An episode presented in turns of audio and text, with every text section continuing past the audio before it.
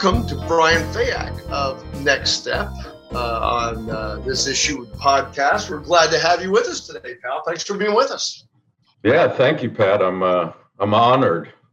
Well, you can tell we're getting down to like the you know the through the thin part of the herd. You know what I mean? We've really hit everybody else at this point. So uh, you were you were like really the only one left.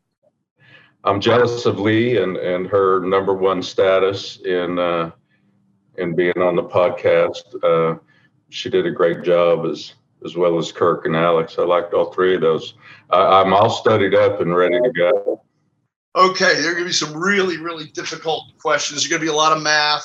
There's going to be a lot of everything here today. We'll run you through the uh, through the paces. Uh, so, as you know, uh, so I always start at the beginning, and it's so funny. As long as I've known you, as well as I've known you, I I don't know the beginning. So we'll start with the beginnings of Brian Fayak, and then the beginnings of the industry.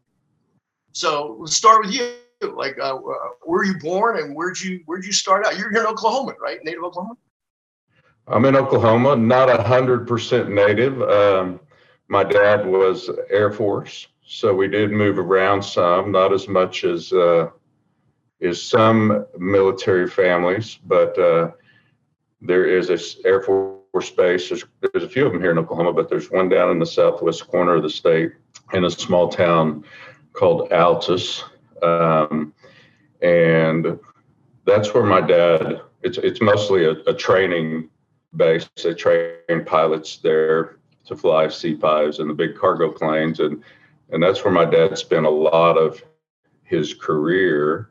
Um, although when when I was in eighth grade, we moved to Spain for three years, and that was a interesting interesting time and interesting experience. One that I was very furious of when we had to do it, and and one that I was really grateful for once we did because it was it was a great experience. How old were you when you were in Spain? So eighth, ninth, and tenth grade. So what is that? Fifteen to Yeah. 16, 17, something like that. Okay. Yeah, you know, I just remembered. I did know that about you because you had that famous quote when we were over at Fort Myers. They said, "Were you a veteran?" And you said, "I served at home." I did serve at home. You know, I I'm a big believer, and I love the veterans and and the the people that serve in the military to protect our country and the sacrifices they make. My dad was in in Vietnam, uh, but I'm also a big uh, a big believer of the sacrifices the spouses make and the uh, and the family make. So uh, my hats off to especially nowadays where you have sometimes both parents serving in the military and it's really a family that kind of comes together and supports itself and and they're great great americans and great people So he, your dad, ended up. Did he retire back in Oklahoma?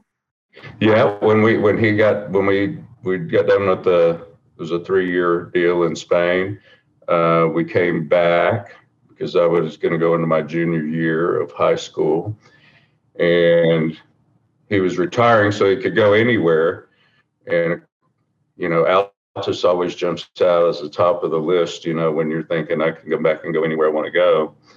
And but that is where we went. And and uh, finished up and graduated high school there and went on to college.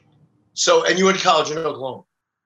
i did i did. Uh, i played a little football back then and and went to college at a division two school called the university of central oklahoma um, which is not too far from here. It's in in edmond which is another suburb of oklahoma city. And uh, played there for four years and and went to school. And that, and that's and, and that's why I, I listened to all the other podcasts because I was prepping like I did for college right? I was to make sure I could use someone else's answers if I needed to. I got the bonnet So, did you uh, did you play football with a helmet or without? yeah. So, uh, I I think uh, I think with but you know back then back then we like to hit you like to hit with the crown of your helmet you know? That that was the kind of the way you did it What position did you play?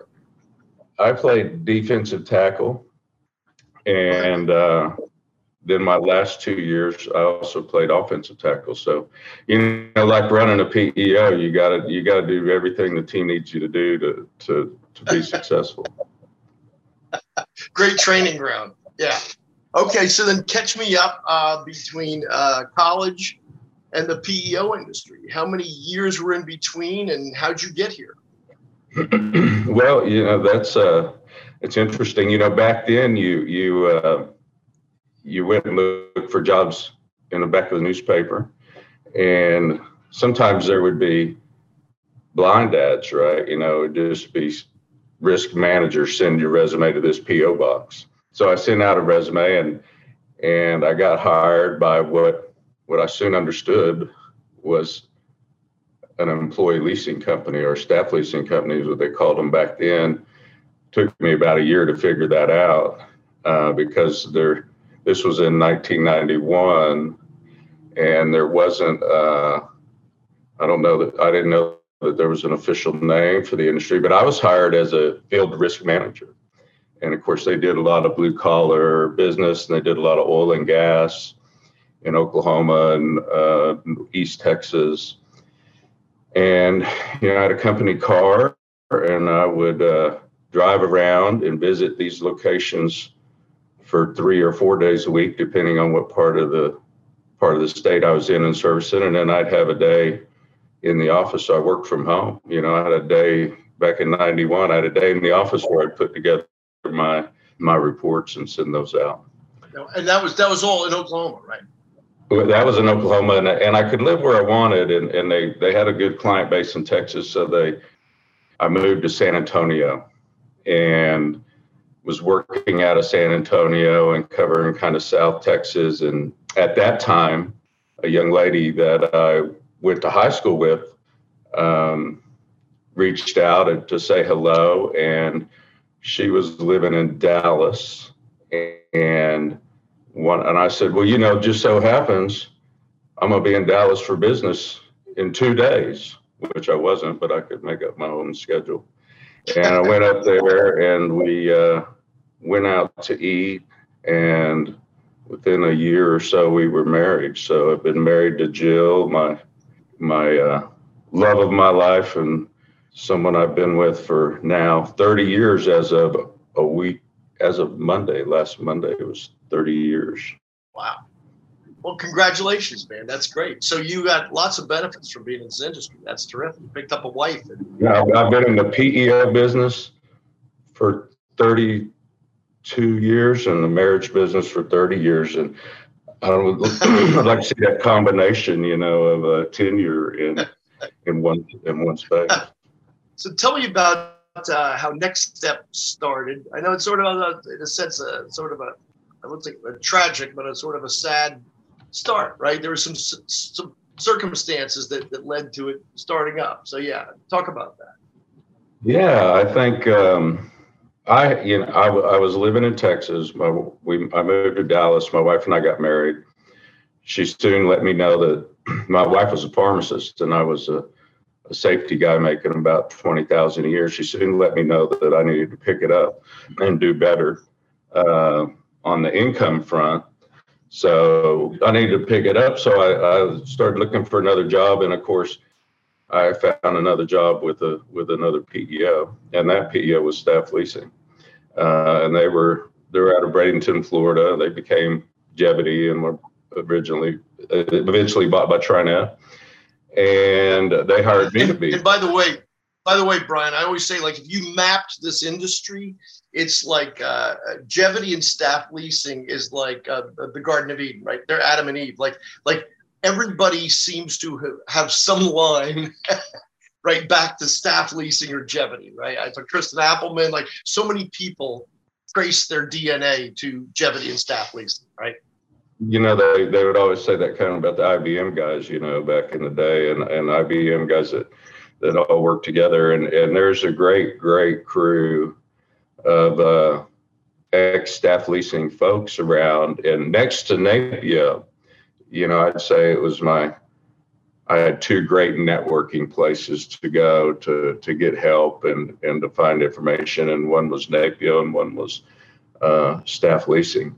Um, but yeah, so I, I went to work for Staff Leasing doing the same thing.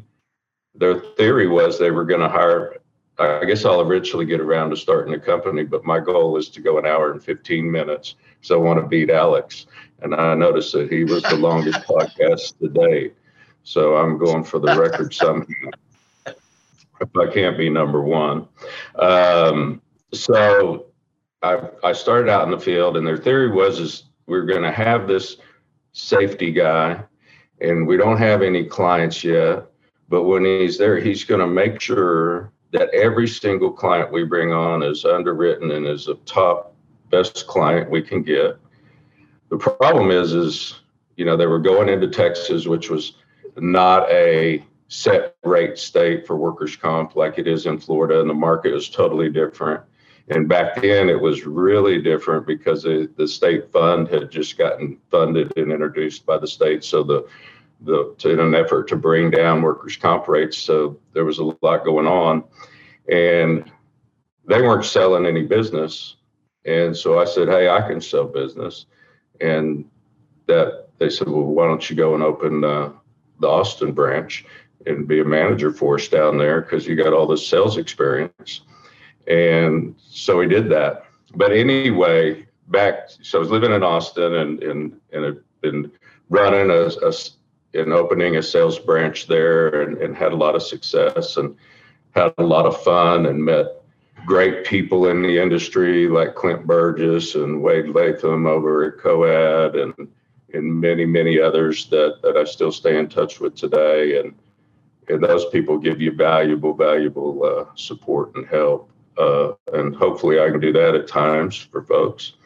But um, it was going along, and it was the um, summer of '97. I we, my first son was born in February, and we were kind of coming into the spring summer, and I was on the road driving between um, Austin and San Antonio because I was covering the San Antonio branch in my spare time we had a kind of a change there. And um, I got a call from my wife. They did have cell phones back then. Our, our branch had one computer, fax machine, a copier, and the manager's got a cell phone. And so I had a cell phone, and uh, my wife called me and and she said, "Hey, you know, my brother's gone to the doctor. He has uh, been having these headaches, and I need to get home. And you know, being a pharmacist and having some medical background, she wanted, and of course, being her brother, she wanted to get home and try to help. So I said, sure, you know, obviously, sure, you know, let's do that. And off she went, turned into my brother has a terminal form of of brain cancer, and, and what what he had um, was a, called a glioblastoma, and that was the same thing Kennedy had, and some others. So those are, you know, hundred percent fatal. It, it just depends on kind of the time frame. So you get that kind of news, and my brother-in-law was 24. Uh, he had just graduated OU dental school, and, and just got married, and found out his wife was pregnant, and he was working. Uh, in a small dental office, kind of getting ready to get his practice started. And of course, I was down in uh, Austin, as we we talked about.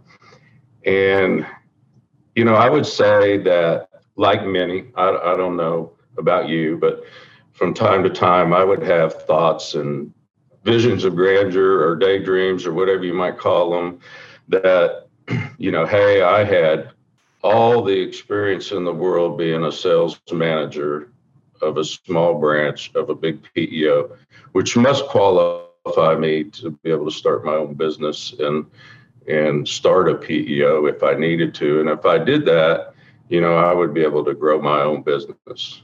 I did find out later that there's a whole nother side that after you sell a client, you have to have an operations and a business to service the client. But, you know, at that time, you know what you don't know doesn't hurt you and i would have those thoughts but um, i never I, I don't i believe today that i never would have acted on those those thoughts you know, because my job was good, the company was good to us. We were at exciting time and we were growing fast and went public. And so there was a lot of excitement in the company.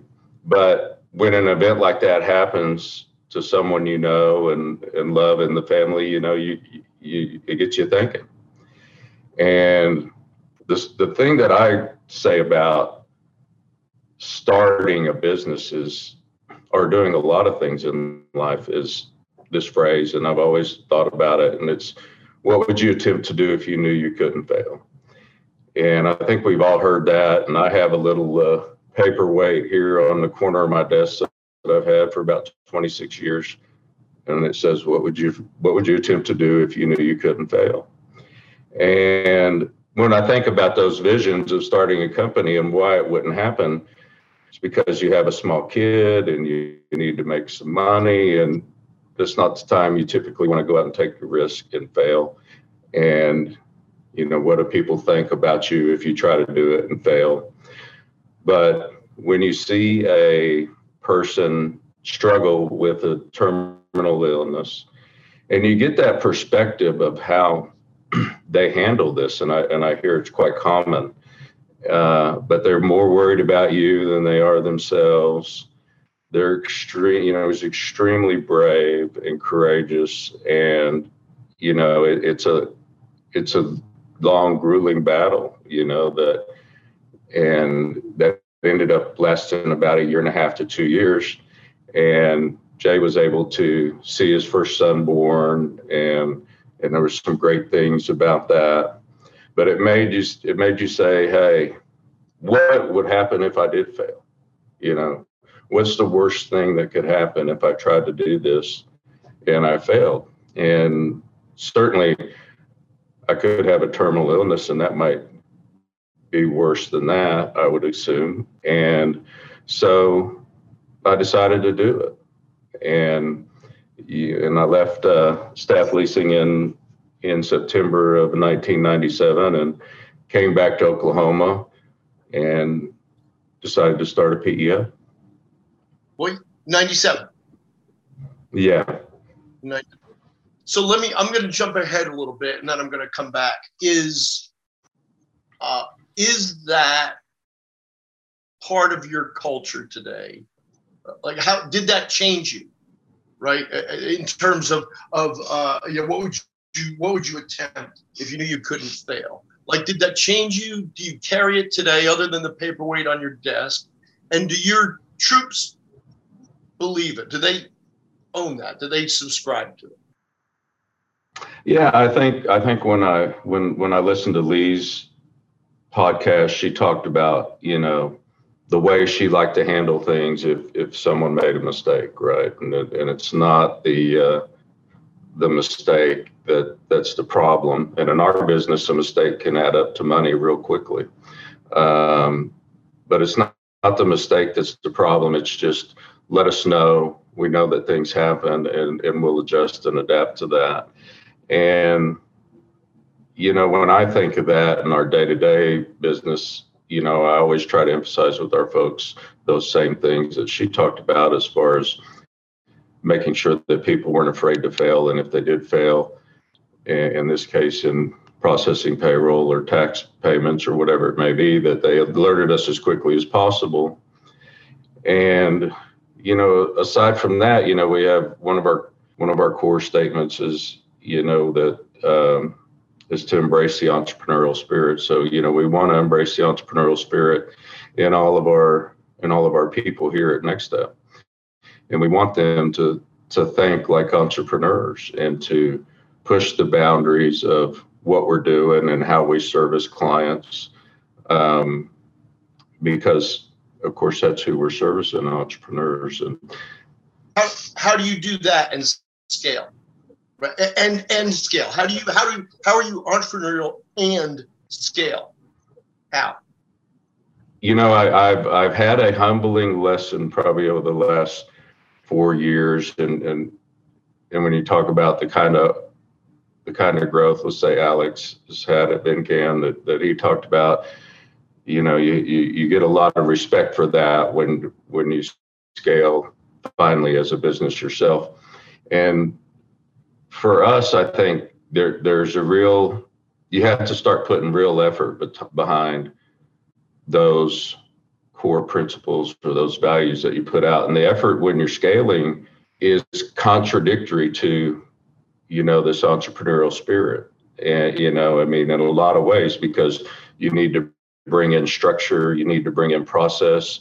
You can't have people making workarounds to the system and you know doing something that'll get a problem solved in an hour for the client but yet cause a hundred problems down the road and so you have to kind of adjust that entrepreneurial spirit to fit inside the entrepreneurial spirit of a of an organization that needs to to operate off a process. So I, think it's a real balancing act, and it's something that that we were humbled by and, and really had to work hard to to learn how to manage.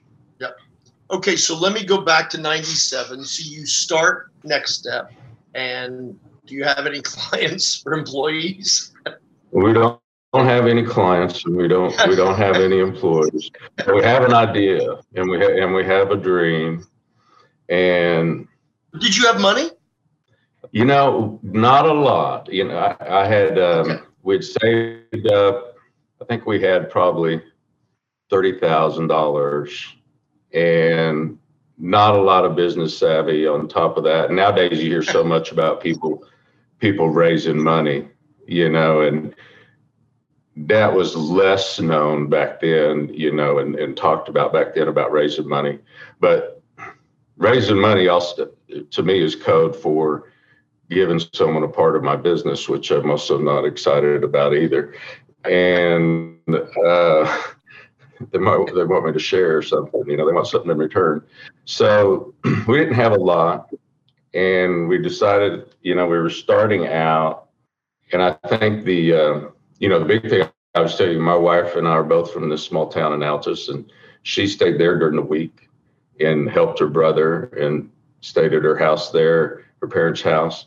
And I would come up to Norman on during the week and people say, Well, Brian, why are you in Norman? And I'd been around those those financial guys at staff leasing and I and I heard some of that impressive way that you talk about things and and I'd say, Oh well the university's there and we have this great demographic and we can pull these super educated talented people to work for us. And but the truth is, my sister lives in Norman and she just got married and has a house, and I can sleep on the couch during the week and live for free.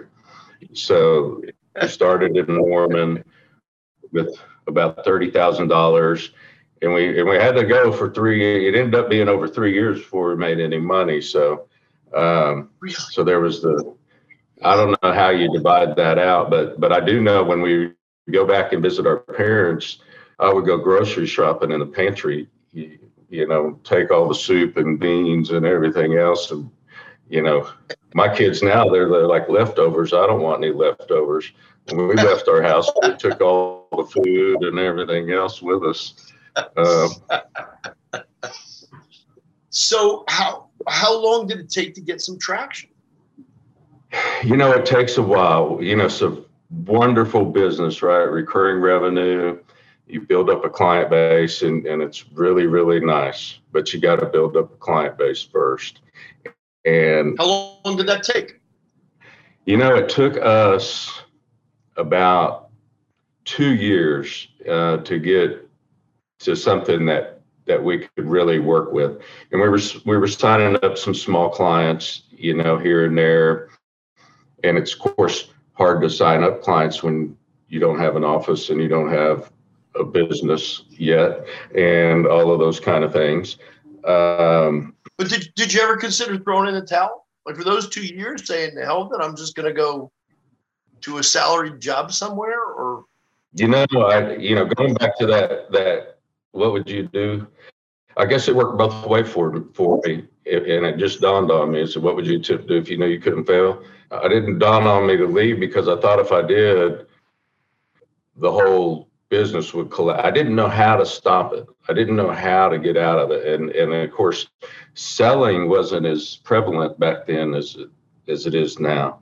There were a couple of businesses that sold early there and and you know to ADP and and things like that and but there wasn't a lot of selling then and it wasn't easy to me to figure out how to unwind it because as the business as the business goes right and you've got the tax payments and, and you're rolling along it's like well, what do you do? And um, i uh, and then uh, then of course i'm pretty bullheaded but but i think we took the was that ponce de leon you know we, we just burned the ships and said we're you know you're going to make it work here. Uh, um, and you know we had my dad's house was mortgaged. Uh, my grandparents savings was back in a a CD. Um, for me to once it kind of got to a little bit of scale and, and there was some other people's families' money, and you hear about small small businesses starting a family, it's like how I, I I can't stop, I can't fail because you know my grandparents' money's going to be gone, and when they pass away, my aunts won't get their part, and my dad, you know, his house and all of these kind of things. So it was a uh, definitely felt like that wasn't an option. Yeah, this was real, and you had a lot of personal stuff riding them. Yeah, yeah. So tell me about uh, you know, getting traction and taking off after those first couple years. Like, wh- when do you feel like you turned the corner? You know, in the second year, we sold a big client. It was about 300 employees, and they man they made uh, baseball caps with NCAA logos on them, and so they had a, a manufacturing facility, and they came on as a client, and that that was like okay, you know, there's still something magical in the PEO industry if you get a client over 100 or 150 if you get three you know it gave it gave us some confidence and some cash. And the next thing I did right after that was hire some salespeople in Texas that I'd worked with uh, when I was managing down there. And it's very, very fortunate for us because you knew them, you knew they could produce, and they were willing to uh, to join a uh, a startup. So then we were uh, we were off climbing the stairs, as I like to speak. You know, when you're growing a business, you you go up, you kind of plateau, and then you got to take a breath and decide if you're going to take that that next stair step to uh, more expense, and then turn around and go out and find more revenue. Yeah. So okay, so take us to present day. How many worksite employees? How many internal employees? You know, today, I think we will finished the month right somewhere over 19,200 range. Uh, so we're really pushing that 20,000 and we're excited about that. That's been a, a goal of ours for a while. Um, we're running about 180, 175 um, internal employees we, we're we're we're heavy on the sales side. We're we're 100% uh, organic growth, um, and we don't use brokers, so we we do that with our own sales team. So we're a little heavy heavier there than most PEOs. Uh, but you know, I was the same size PEO for about eight years. And every year it was like this I would have grown this year if this client didn't leave. And I would have grown this year if this didn't happen. And the truth was, is you're not going to grow in this business past 2,500 worksite employees if you can't figure out a way to bring on more than you're going to attrit at 2,500. We can, you know, we get to 2,500 and and if you do it rather quickly, you're not attritting a lot of business, right? And then when you get there, all of a sudden you got to sell enough to offset that, and then you got to sell enough to grow. And uh, you know that's and and, and after a while that we, we finally dawned on us and we said you know we're going to have to put an effort into into a sales team if we want to grow. And so that's what we did. Yeah, that's what I was going to ask you. So how, how did you do it? How did you go from 2,500 to 20,000? What was the the big thing was was that and we said you know why are these people around us why are some around us having success and growing course i had to realize that not everybody was having the success in growing that i would hear them talk about it at NAPEO but you know if you're a good ceo at NAPEO you had 20% right you know when you're in the halls of uh, of conversations. But um, you know we we thought about it and of course we had that experience at staff leasing. You know staff leasing was a big sales machine and and and we knew the structure but i don't know something didn't click you know something didn't click to the fact that the numbers and and, and when you only have three or four or five salespeople depending on what you have at 2500 3000 you can't really tell what's going to go on with the business coming on and of course four or five salespeople four salespeople for for 2,500, 3,000 like PEO, it's very expensive. And then you have a little turnover because you know sales on the good side is going to turn over 30%. You don't know, you can't tell with any certainty how much business you're going to bring on, and then you got the business that's leaving. And it was like, okay, if we want to grow, we need to get to some kind of scale. And so we decided that we're going to go all in in building a sales team and we had to do that in a very bootstrapped way without a lot of management. We had a lot of people working remotely and you know different out of their houses in different uh, cities which is fine other than what we were needing to do was get structure right, and get accountability and, and be able to play the numbers game where we could say, you know, at this number, let's say, and that was about 20 salespeople. You know, if we got about 20, we could really start to tell, hey, we're going to bring on 2,000 lives or this year. And, you know, some people are going to trip and all this, but but we know that's going to happen. And once we got there and once we kind of got that formula, it all fell into place. But the time that we started doing that and the time to get there, it was pretty messy it, eh, because, you know, they're just wasn't, a, there wasn't a way that you could see. But today, you know, if we forecast that we're going to sell 5,000 worksite employees uh, next year, we'll hit it. You know, I mean, we can tell that what the number is going to be you guys uh, do such an unbelievable job on marketing. I mean, we see it, you know, come through our news feeds and various social media channels. This is a great job on that. But why uh, organic growth? It just seems acquisition is the way to go. That's happening all over the industry. Companies your size, you know, uh, medium-sized fish swallowing little fish, big fish swallowing medium-sized fish. Uh, why organic growth? Well, I think the answer to that was pretty simple, and it goes back to my original answer about raising capital. Uh, to do that, I'd have to have someone on part of Nextep, you know, and and whatever we can talk to my therapist, but whatever that is in me that doesn't like to play in the same sandbox as as the other kids, um, I didn't want to do that. Number one, because I didn't understand it at all. In the very first years of, of, of PEO acquisitions, a lot of them failed spectacularly. So I, I had that that view of acquisitions. And it wasn't really until Mark Perlberg came along in Oasis and he, he kind of made a, a system and a, and a, and a, and a lot of success in acquisitions. And since then, there's a lot of companies like BenCam and others that Coad that are really good at doing acquisitions. And they figured out how to do an acquisition, incorporate the uniqueness that each PEO has and each PEO owner has and um, you know be success, successful with it. But we didn't see a lot of success in that back early on, and we didn't want to uh, to have partners, you know, giving us money to do that. And with the sales team, it gave us a sense of direction and control.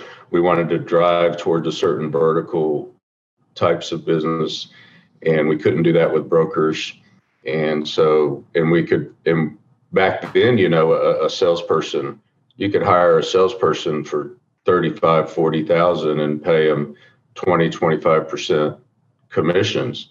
Now the whole market has changed and PEO salespeople are getting 75, 80,000 and getting, you know, a smaller, and that's not just PEO salespeople. I mean, that's just salespeople in general. They're getting higher bases and lower commissions. So we had a, we had a window to do that and, and it worked out for us. Do you have any openings? Because, you know, I'm winding down here. So, well, we can talk about that offline. Yeah, I, I think you be successful. um, verticals. What uh, what verticals are you in? I say verticals. Uh, I should say more clearly that our verticals are uh, types of industries. So, you know, of course, we're heavy white collar, really low workers' comp stuff. So we're we're going to be about an average wage of 80, 75, 80,000. Uh, we don't have a lot of part time. We're doing engineers, medical, all kinds of you know those those big those main white collar services industries. Um, so those kind of businesses. Average wages like that, you know, is music to my ears because those are that's what the dues are based on. That's a great thing. is, it, is, it, is it? You know, you know, I I have to talk to the guy that put this new it was behind this new due structure. Uh, but but yeah, that was what, something we did what, back. What what knucklehead did that? Right? Gee, I wonder. Right? Yeah, you know that was um, one of my things I did when I was chair of, of NAPEO. I know. so I don't, I don't complain about it. You know, I just send in the, I send in money. What uh, do you still go on sales calls? You know, I don't near as much as uh, as I should. Um, you know, there, especially after COVID, you can really get used to hiding in the office and uh, not getting out. But but I really uh, I really need to get out. Now that you asked me that, you made me feel guilty, and I need to get out and do that. Uh, I try to call all new clients when they come on, and and get a feel for why they bought and and those kind of things. So I think if if the salespeople don't like me to go with them because if they end up selling the deal, I'm going to take credit for it, you know. But I don't really. what uh, what what's Nextep's? Better mousetrap. So when you're out there selling, what's your what's what do you guys sell? Yeah, I think for us, you know, we kind of try to position ourselves as the best of both worlds. So we're large enough to give you the full service PEO that you're looking for. We have the accreditations and and those things to say, hey, we've got the financial stability we think you should be looking for. And yet we're still of a size where we're nimble enough to give you the kind of attention and service that you'd like to see out of the PEO model. And so when we're out there selling, we're we're selling those two things as well as our culture. And we talk a lot about our culture and who we are. We, we try to do that versus saying hey we give great customer service because of course we all get great customer service.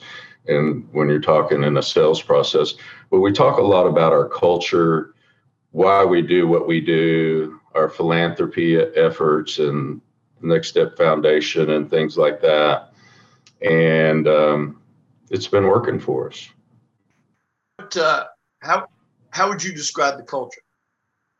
I mean, I've been there. You feel it. But how would you describe it? You know, we're very we're very much employee focused and and um, and I think centric to them and their families and and their their needs. So you know, number one, we have a lot of you know we're probably 85 percent female, 80% female, somewhere around there.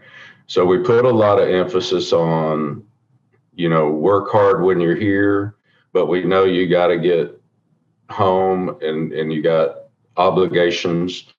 You know, it, there's still a uh, something in the DNA when when a husband and a wife works that the wife tends to go home and and still have a lot of child care duties and and feeding duties and I don't, feeding the kids and I don't want to age myself, but it, it seems like I hear my people talking about that and their responsibilities away from the office. And then the responsibilities to be with with your kids, drop them off at school, go to their events. So so we're like, hey, you know, here's our PTO policy, but if you've got things to do that are important to your kids or to your family, you got to let us know and we can flex around that. And because we believe if if you're happy and you're excited about you the place that you work and you feel like the place that you work cares about you and your family, then that's going to show through in the customer service that that you give to the client. So, you know, there's tangible ways that we try to do that, but I think it's it's just true of our leadership and and it's kind of been ingrained over the years that that that's what we believe. And sometimes sometimes it pulls at you because you you feel like someone may have been gone too long during the day or something like that, or came in a little later in the morning uh, than you thought they should have. But you just try to go with with uh, the balance that you're building in there, and it, it's worked for us. Well, clearly, I mean, you get here at twenty thousand worksite employees, something's worked. Um, let me uh, change gears and go down a very dark rabbit hole. Uh, NAPEO, your NAPEO experience. You were, I, I we may have overlapped briefly. I, I, think you were, you were, I think immediate past chairman when I came in. So you weren't chair yet.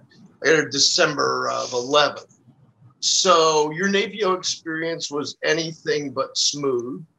Uh, you had a lot of stuff to deal with their transition, blah blah blah. Yeah, talk to me about about you had come on the board, I guess, and had gone through the you moved your way up to where you were chair. So yeah, talk to me about your NAPEO experience.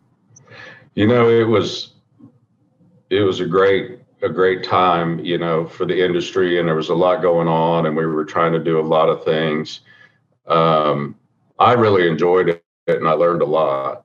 Um, it did get a little heavy there in the one in the year that I was chairman, but um, you know it was really a time where you had Insperity, who'd been a long time leader in the industry, but at the same time, ADP had begun to have success and begun to focus on being in, in, in involved in the industry, and so did TriNet. So you started to have multiple big publicly traded companies all start to want to be more involved in the association. And before that, not as much. You know, they they they they began to, and it kind of was coming to a head. And so there was there was a lot, and then there was a lot of controversy and a lot of uh, discussion about the federal bill and you know and and what was the importance of that and was it for one PEO or was it for the industry? Um, and then we had a problem with dues and, and dues were just really low and it was hard to because there was a cap on dues right? I mean if you didn't pay if you got to a certain size you'll and and so I was like, well, I wish they'd do that with income taxes, but they don't. And, and we stopped doing that with uh, with dues, and the focus became on governance and, and and what can we do with governance to make sure that everyone gets involved? Because at that time that that increasing level of involvement was what made NAPEO stronger. And today that's what really makes us as strong as we've gotten today is that we've got so many new people with new ideas. You know those of us that have had a little success with old ideas we don't like new ideas so much. But and back then you know also NAPEO liked to position itself in a way i felt that they gave people a lot of advice on how they should run their business and let them know if they were running their business in some way that didn't fit up to some kind of standard that NAPEO had. Didn't, NAPEO didn't have the standard. They did. They had some. So anyway, it was like hey, you know, you're not going to get a long way. You're not going to go real far telling a bunch of entrepreneurs how to run their business, you know, and, and kind of policing them. And, and I understand why that was happening back in those days, but it was a great time. We made a lot of changes and a new governance structure and a new due structure.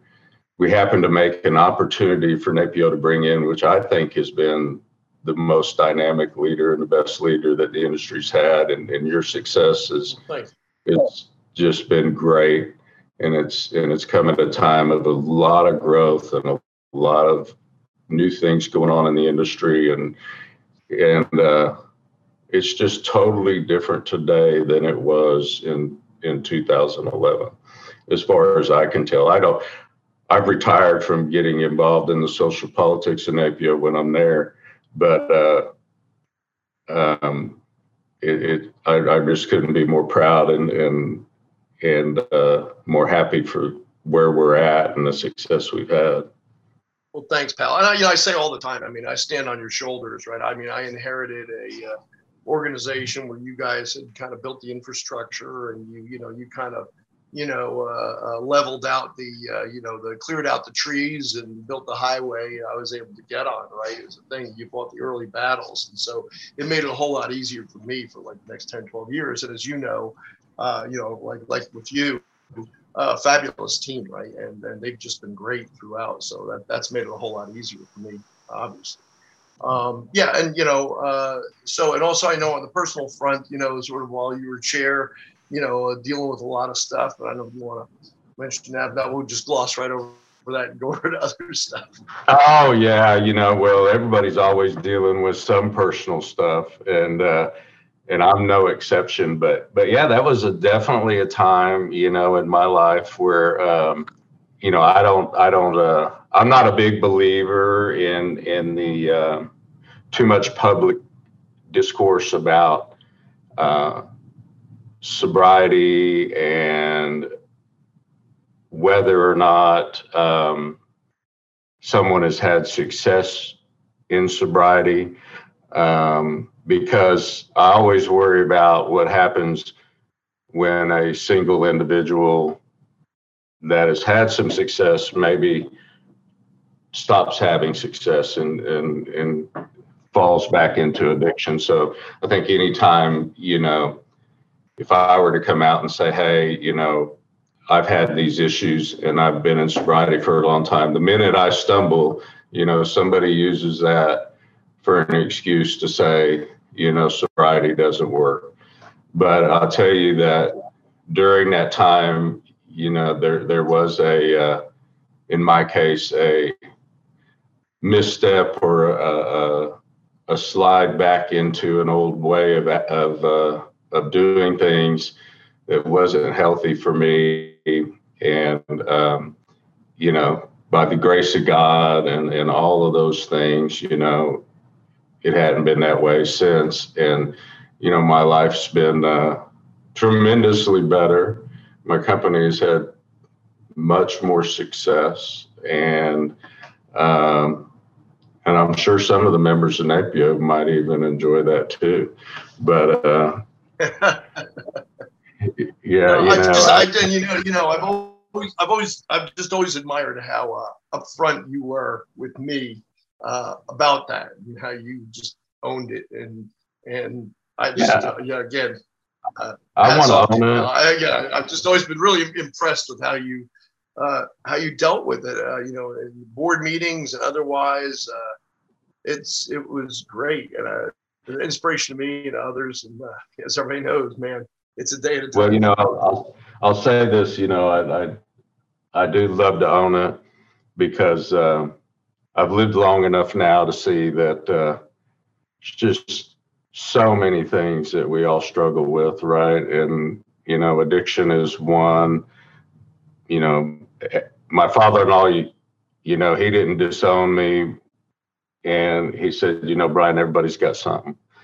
And so I know other members that that have family members that struggle. I mean, it's a it's a terrible disease that destroys families and relationships and uh, time with kids. And so, you know, if, if anybody out there is uh, in that situation or has a family member that's in that situation and then they, uh, they ever want a little bit of insight into how that world works because there's a whole there's the the side of the world that is not as much knowledge about recovery and mental health issues.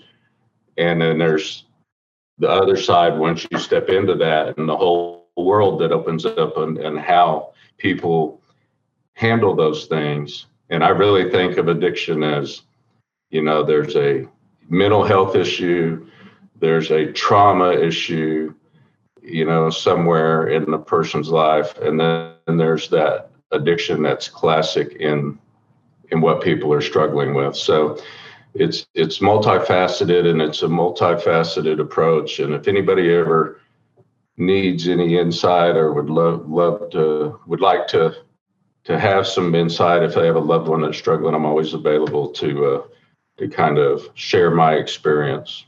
Well, I'll, I'll tell you, pal. Again, as I said, it's been an inspiration to me and being around you from jump at first i was like i don't know what to make of this big oklahoman i don't know what to make and uh, we got to be friends since. And uh, again, I just every it just seems like every time uh, you know we've been together or we visit, uh, that's out there. It's uh, uh, out in front, and you own it, and you've just been a real for me an inspiration, you know, and for anybody, you know, to, about uh, how to well, lives. Well, thank you, and and and again, I'll say, you know, don't judge what not being an addiction can look like by what you might think of what somebody's actions are today. You see people posting on social media and you see all kinds of things.